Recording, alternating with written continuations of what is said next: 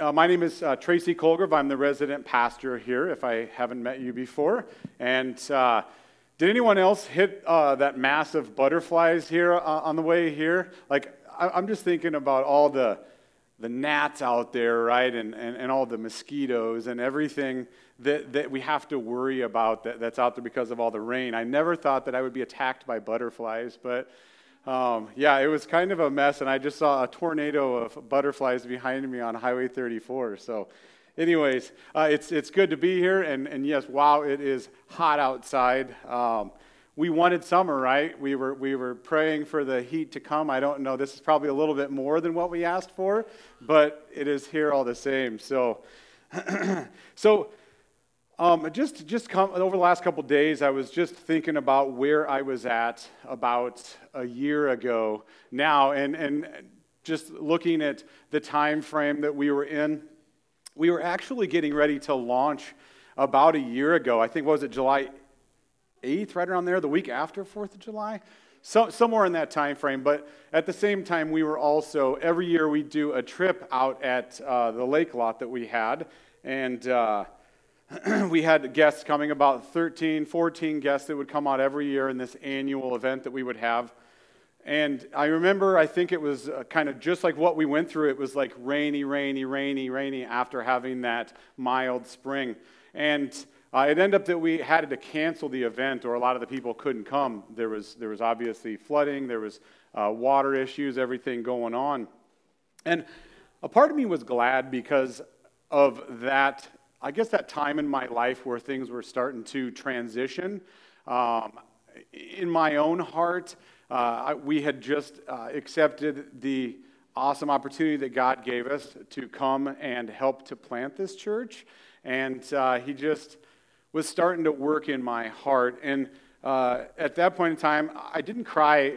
Probably a year before that, I'll tell you, I would have been really upset that the, kind of saying, you know, God, what are you doing? You're raining on my parade. But it was really about a, a heart shift in where I was at.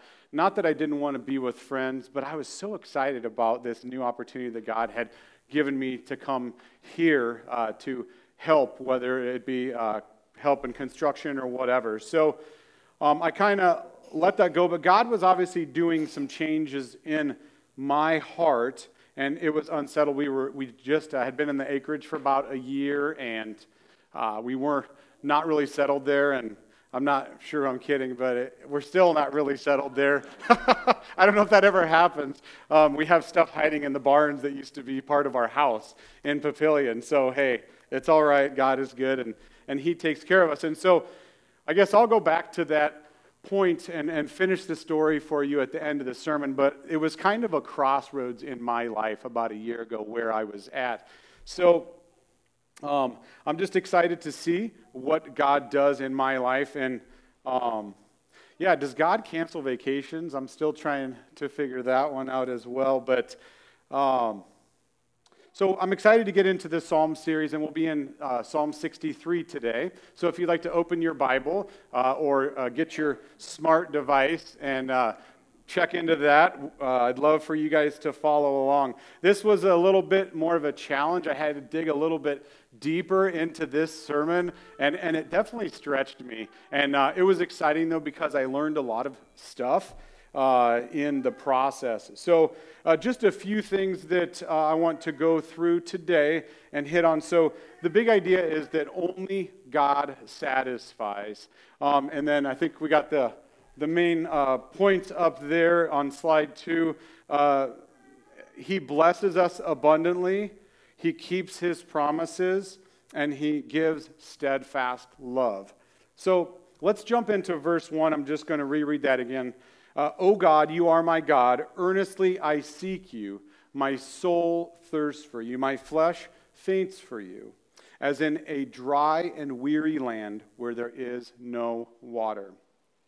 So, as we look at the settings uh, out in uh, Psalm 63, David is, he is in the desert. He has fled into the wilderness uh, uh, near Judah, and uh, he's actually running from his son Absalom. And uh, Absalom rebelled against his father and uh, David, and wants his father dead. Although David's position is fleeting and, and he's taken off and he is running, uh, his passion for God is ever pursuing. He does not turn away from God in this moment. I mean, isn't that amazing to think in, in a time like that, that he is desiring God above all, above nothing else? Someone is chasing him, trying to kill him, his own son. Um, I, I just can't even fathom that. It cannot get much worse than a son chasing you down. Sorry. and uh, wanting, just because he's so envious of all of the power that uh, his father has, David has, that he would take that all away in trying to kill his own father. He will stop at nothing to t- try to disgrace David. He opposes him in all ways. So, um, David has been blessed abundantly by God, and uh, the only exception would be from the loyalty of his own son. David recognizes the danger that he's in in this situation, and what does he do? He pulls God closer to his heart, he, and he just um, grabs a hold of God. Um, so, we've learned in the last several weeks with David uh, that David, no matter whether he is in the highs or whether he is in the lows, the peaks or down in the valleys, that he is with God. And uh, Jesus said, a good, I'm sorry, God blesses David throughout his life because he continually comes back to the Lord as a faithful servant and a humble child of God. So Jesus said, Good things will happen to people that are hungry and thirsty for righteousness. They will have the kingdom of heaven. Matthew 5, verse 10. And I truly see this verse in David's life. And uh, just talking about thirst, um, I'll, I'll, jump into that in a minute. But last weekend I had the privilege of doing a wedding ceremony. I got to officiate my first. So it's just amazing to see God's blessings. Here I am just a few months into being a pastor, uh, a resident pastor, and God continues to open doors uh, for me. And uh, it's kind of a funny story. So it was a blessing, it was a learning experience, it was a little bit of everything, just like I'm up here today. It's a blessing and a learning experience. Uh, but so uh, it was probably like the low 80s, not like today. Uh, it, it, was not that hot. It was cloudy out, but it was super humid out. And I didn't really check the humidity forecast. I checked the temperature forecast. The ceremony was outside, so didn't think a whole lot of it. It was in a shaded area. I went out there in the morning, checked out where we were. Uh, I was going to marry um, the couple, and the couple uh, was my uh, cousin's daughter uh, Annie and uh, her fiance Chris. So uh, just a great experience on top of already being blessed. It was a family relative, and my family was all there to watch. But so I was uh, outside. I talked with Jen. What should I wear? You know, uh, should I should I dress up in a suit? Should I wear a shirt and tie?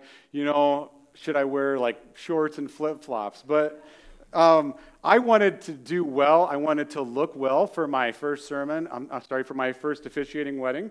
Um, and I did a little sermon, but uh, I, I decided to go with the suit. And lo and behold, the humidity level on that day was like unbearable. It was like 95% humidity. It was like the humidity that we have right now without the heat.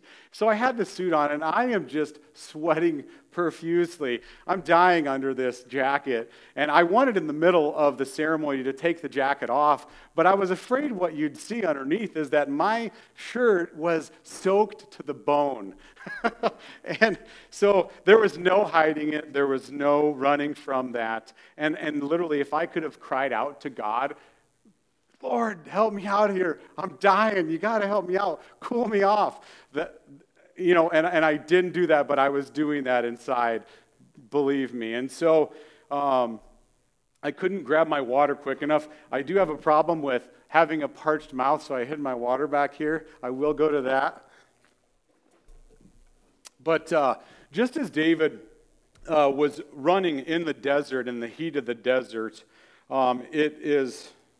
Sorry, I got the talking here and I lost my spot. But, anyways, yeah, David um, was in the desert and he was being chased by Absalom. So he was in the heat of the desert. This guy, and I'm just thinking of myself when I'm going through Psalms here, and I'm like, get this guy an ice cold aquafina. You know, he's, and I'm paraphrasing here, but David says, My soul thirsts for you, my flesh faints for you. And he continues, as in a dry and weary land where there is no water. Now, I kind of felt like obviously like that when I did the ceremony, no water. And I just can't believe that David wasn't crying out to God, Help me, I'm dying of thirst here. I'm not going to make it. My son is chasing me. Um, but, and he, he could have complained through that, but not David. You see, in the middle of David's difficult situation, he isn't crying out, Help me, save me. He's saying, Father, I am always searching for you as if in the desert. I am always thirsty for you as if I were in a tired and parched land.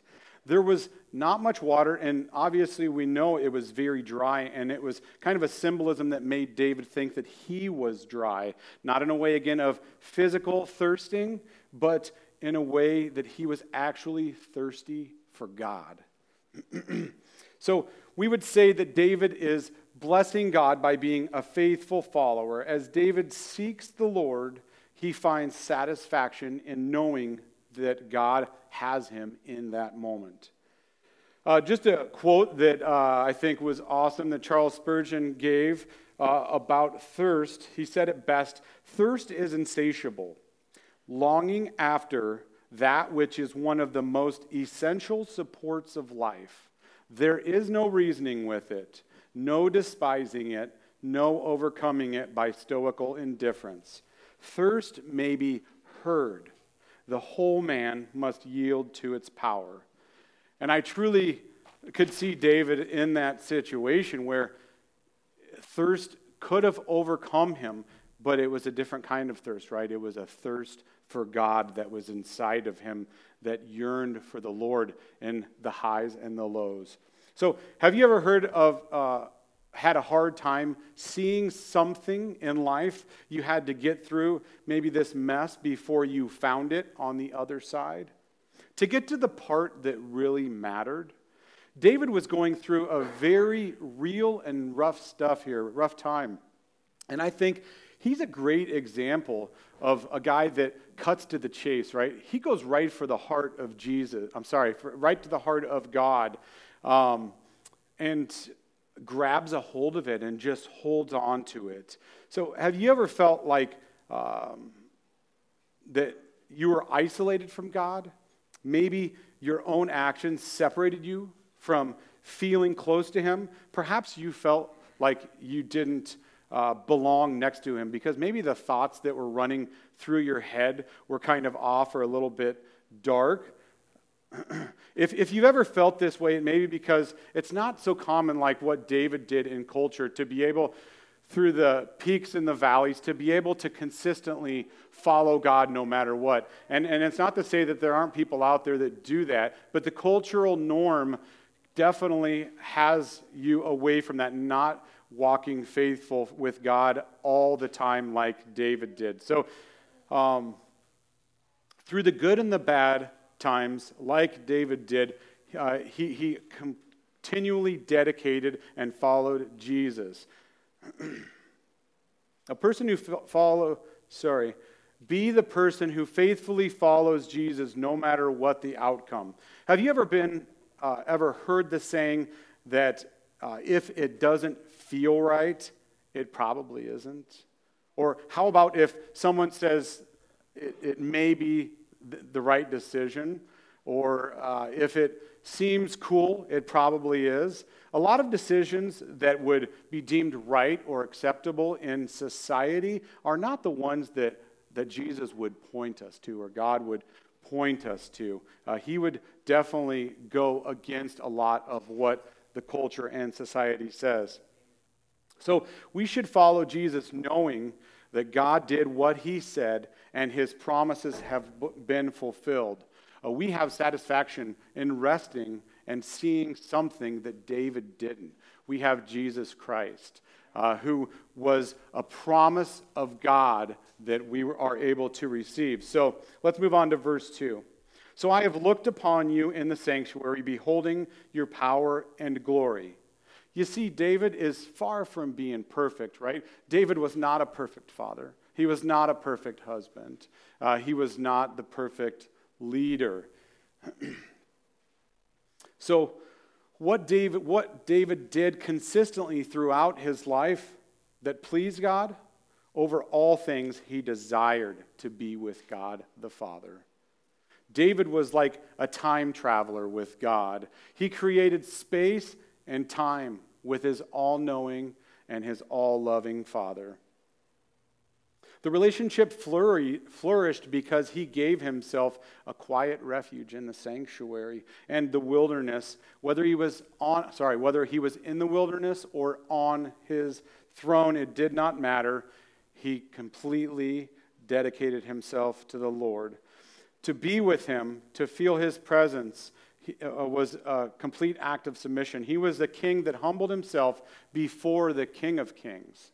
And that, um, that's not something that we see uh, a, a king always doing. He submitted, he praised, he prayed, he worshiped, and he cried out to God and he got on his knees. Again, hard to think of a king in that aspect, but he was a man that was for the King of Kings. So, we as God's people must get to that place of refuge that we see with David. Uh, our minds and bodies need to stop and just take a break. We, like David, need to make a beeline straight for Jesus. Uh, when we are broken, as well as when we are celebrating. So, I've been thinking this topic that God has put on my mind lately. I chatted a little bit with Jason about it, but just kind of thinking of rural church communities versus like city uh, communities or city city church communities. And uh, for some reason god just continually brings me back to this conversation. And over the last couple days as i've been preparing the sermon i've had several conversations with people and that's no coincidence just kind of relating and, and, and, and going through about what it is about small town and culture and what it is with the city and how they come together. So, I came from a similar background in a rural community, and I find it pretty easy to relate to y'all and uh, in the small town, right? And then I, I also lived in larger cities, so um, I, I kind of get the vibe of the larger cities, but obviously I, I choose small town and rural over the city. That is where my heart is at. So, um, I think whether you're in the big city or the small town, we can isolate ourselves from, from God. And uh, not just emotionally, uh, but spiritually and also uh, physically. Uh, we can, we can um, separate ourselves from Him. And I've been thinking specifically about that culture and how it fits in, and conformity has kind of been coming to me and where that all fits in, and how we as rural folks fit in to that conformity.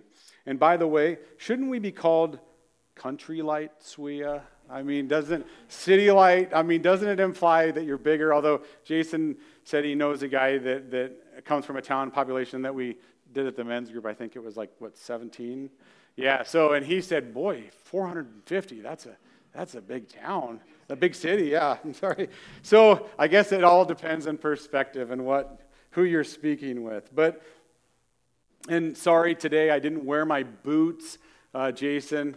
Uh, I've got my shoes, and I, I realized after I brought my shoes, I'm wearing God's shoes today. I, it looks like I had a blowout there in my shoes. So, yeah, you don't want to take a picture of this. I, I don't have my boots. I've got God's shoes on today. So, my holy shoes.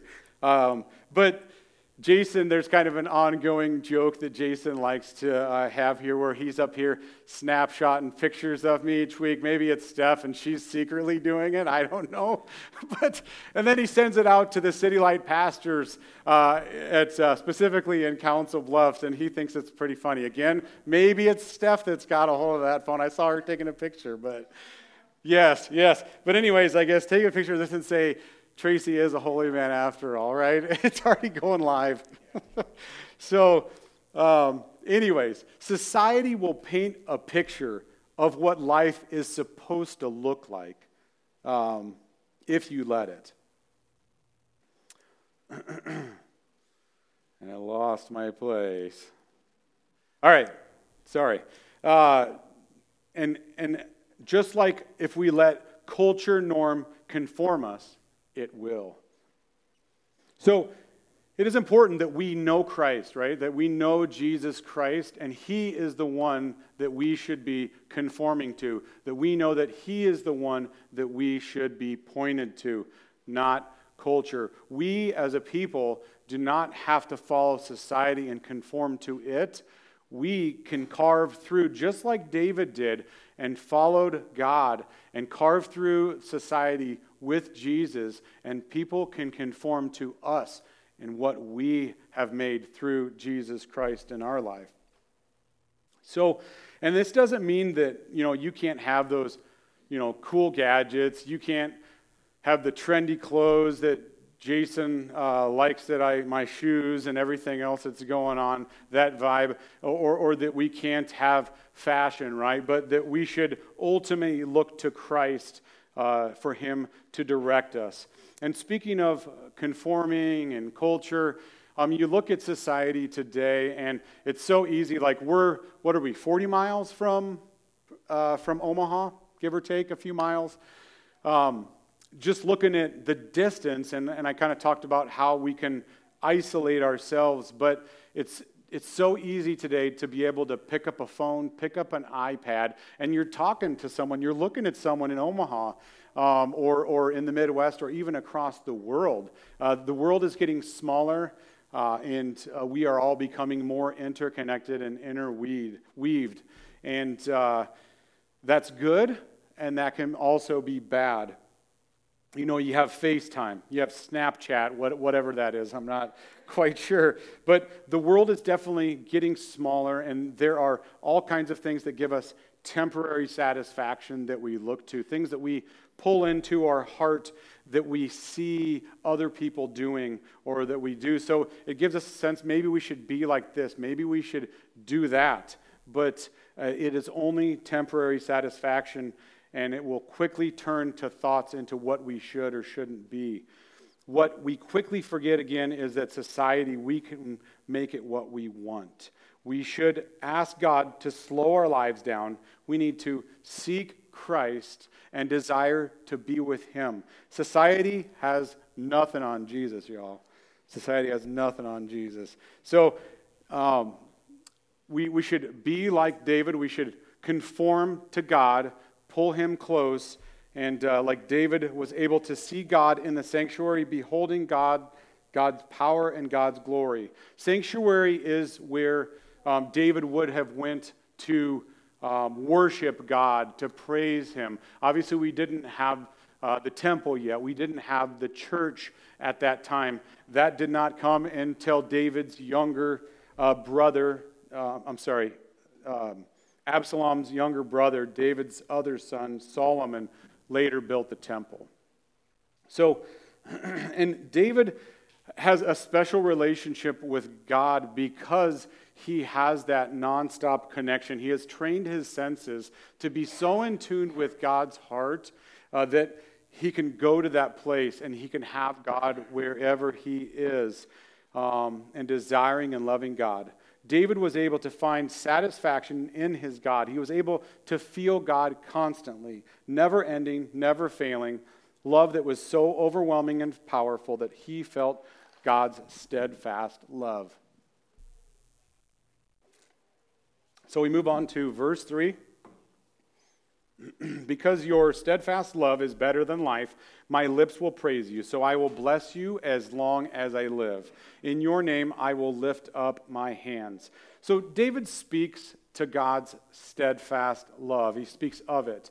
David tried to reciprocate what God was giving him. And what I mean is, David tried to be consistent in seeking and desiring God like he continually loved him the same always, no matter what. David praised God and he didn't speak ill of him. He trusted in God's promises and his guidance. He didn't question God's motives. Even if, uh, when they didn't turn out well for him, he, he still followed God. We should learn to love God like David did consistently, uh, like he loves us and without ill feelings. We should lift up our hands and praise him always. For us, we will never find true satisfaction apart from Jesus. Psalms 46:10 says, "Be still and know that I am God."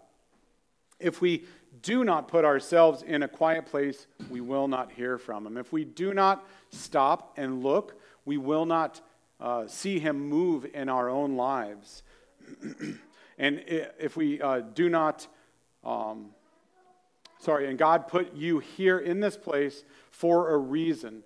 You are here. You know you're here for a purpose, and that is definitely true. Small towns and rural areas offer something that cities strive for. They pay millions of dollars to get that small town feel, that sense of uh, pride, of oneness, um, and uh, tranquility, peace, belonging. All of those things are things that cities want to be. They want to be like that small town. If you follow Jesus and you plant him in your lives uh, for satisfaction, others can conform to us. St. Augustine said, You have made us for yourself, and our hearts are restless until they find rest in you. Over uh, your lifespan, you hope to see spiritual growth, and you also hope to see that hope that your senses will be trained to help us get to be like where David was and uh, discern good from evil, to follow him uh, and his will. We as Christians need solid food on a daily basis to see spiritual growth. And what I mean when I say uh, solid food would be um, what we get um, in relation, I'm sorry, what does it mean in relation to Scripture? We can think of this in context of God's Word and God's uh, scripture. Sorry, God's word and the practice we put it into. So, reading, studying, memorizing, meditating, those are all solid foods. And it takes daily practice to see God in that sanctuary, like David did. David says, Your steadfast love is better than life. Even as we sin, God continues to love his people. Steadfast love is an integral part, integral part of the character of God. Exodus 34, 6 through 7 says, The Lord passed before him and proclaimed, The Lord, the Lord, a God of merciful and gracious, slow to anger, and abounding in steadfast love and faithfulness, keeping steadfast love for thousands, forgiving iniquity and transgression and sin. But who will by no means clear the guilty, visiting the iniquity of the fathers on the children and the children's children to the third and fourth generation. So many of us try to find um, our own satisfaction in different things and comfort. So there's work, money, relationships, joy, family, hobbies, um, and even substance abuse. Um, I know that I could check the box on several of those things that have been through the course of my life. When we look at these things for complete satisfaction, we demonstrate that we are trying to uh, meet the needs of our own heart, not Jesus's. and uh, belonging, acceptance, love, self esteem, personal worth, significance, comfort, when you realize that these things only bring you temporary satisfaction, it points us back to Christ where it belonged in the beginning. God meets every need and he satisfies us fully. Only God satisfied. You cannot improve on God's work. Without the relationship of Jesus in your life, realizing that He has accepted us, you and I, as the broken, messed up selves that we are, I mean, these things will only bring, like I said, temporary satisfaction. What do you look like to find your what do you look to to find your satisfaction? What is stopping you from finding your satisfaction in Jesus Christ? We see that David is clinging to God, right? During this time of trouble, and he says that he is the one who upholds him. When times of trouble, stress, mourning, pain, or wrongful actions um, can be ways that they play out your, what happens in the aftermath. Uh, anger, but we need to be directed to Jesus once again for that satisfaction. Uh, another good quote C.S. Lewis says, I find myself a desire which no experience in the world can satisfy. The most probable explanation that I was made for another world, if none of my earthly pleasures satisfy it, that does not prove that the universe is a fraud. Probably earthly pleasures were never meant to satisfy it, but only arouse it to suggest the real thing. Isn't that awesome? So, uh, moving on to verse 7 and 8 for you have seen for you have been my help and in the shadow of your wings i will sing for joy. My soul clings to you. Your right hand upholds me. So here we see uh, david's joyful dependence on god. David is remembering god is his projector I'm sorry, projector. God is his protector, and he rejoices in that comfort. The Old Testament gives us a picture of God as a bird. And uh, David is hiding under God's wing when he is in danger. David's soul, it holds tightly to God, and he is confirmed and supported um, when he is in danger um, under his wings. And this doesn't sound, doesn't it sound amazing to feel loved, nurtured, and cared for by Almighty God in one of your darkest hours? Uh, just as David would us in our lives, we can feel that um, we are just like the little baby bird in the nest with mother and father nuzzling us closely and holding us through whatever is happening in our lives.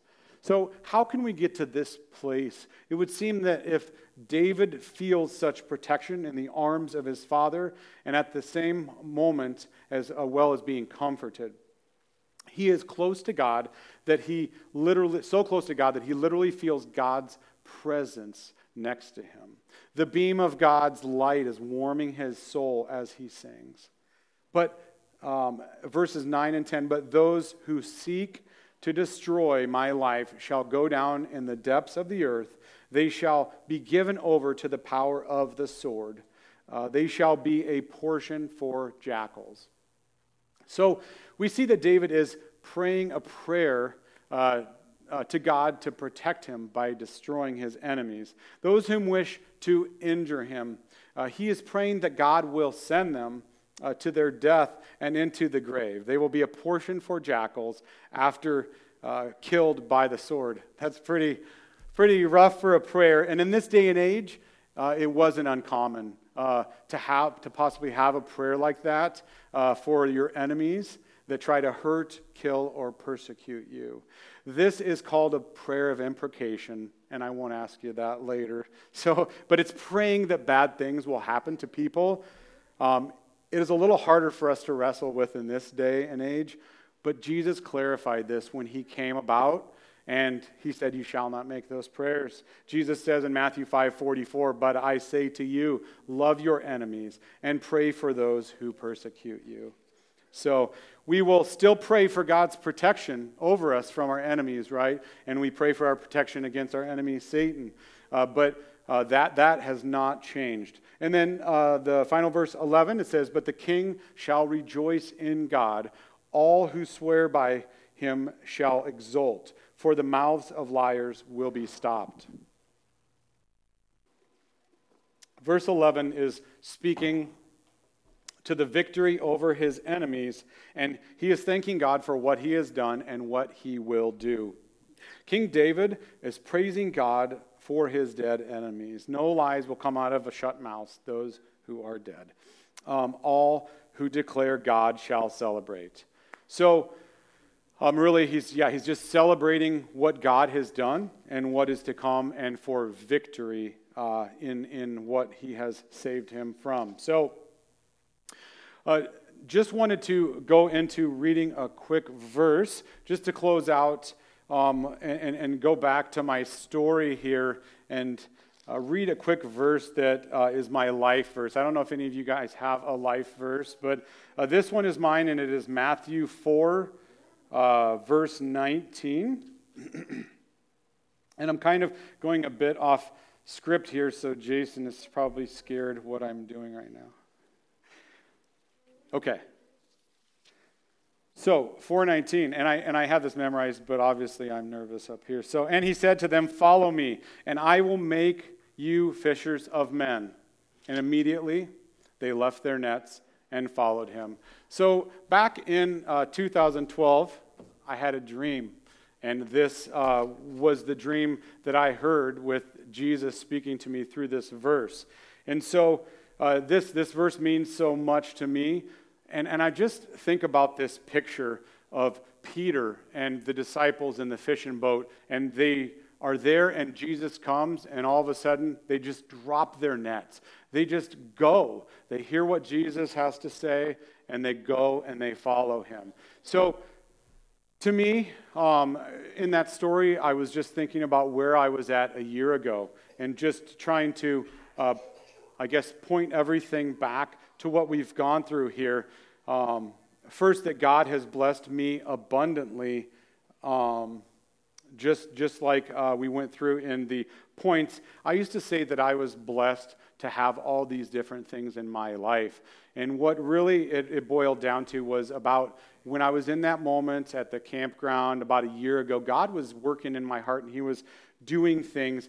And, and, and I saw a picture of how blessed I really was uh, in the things that I had in my life. And it didn't matter about the car that I had, the, the camper that I had, the lake lot. Um, it mattered that I had Jesus Christ in my heart and uh, my family and my friends. And so I just feel that blessing, that abundant blessing that just pours out from Jesus. Uh, and um, I just thank him for that. And I thank him for his steadfast love that through my whole life, he has been with me. He walked with me.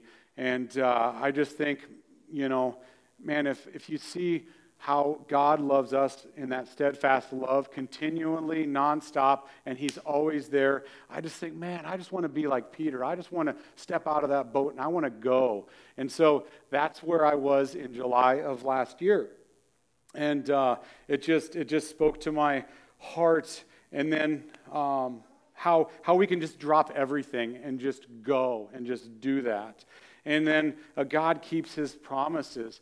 Uh, he promised that he would deliver a son in Jesus Christ, and he did. And he died. He knows he just wants us to come close to him and be in that moment with him. We know that we're going to mess up. We know that we're not going to be perfect. But the biggest thing is that we come back to him. We humble ourselves. We come back to him. And uh, we're going to mess up, and that's okay. That's why God gave us Jesus. So that is all I have for you. It is such a blessing to, to go through this today. Um, just know that God, only God satisfies. He blesses you abundantly. He keeps his promises, and he gives us everlasting, steadfast love. So, if we can just uh, finish in prayer, and then we'll go uh, move towards uh, doing um, communion today. Father, I just thank you uh, for this congregation. I thank you, Lord God, that uh, you have walked me through this, uh, that I have been able to learn so much.